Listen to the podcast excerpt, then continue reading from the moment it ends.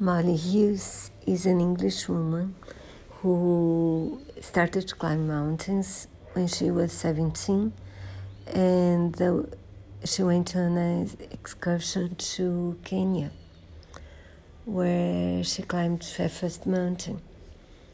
And then uh, for her graduation um, work, she decided to explore uh, interviews with men that ha- had climbed Everest. And then she found out a woman who had also climbed Everest when she was 22.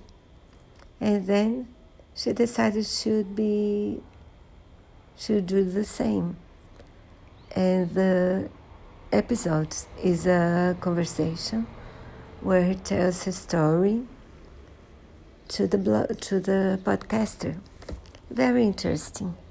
I I'm very interested in trips to mountains, but I'm afraid of heights, so I don't think I'll ever go in an expedition like this. But I'm very interested in those stories, so I hope you are too.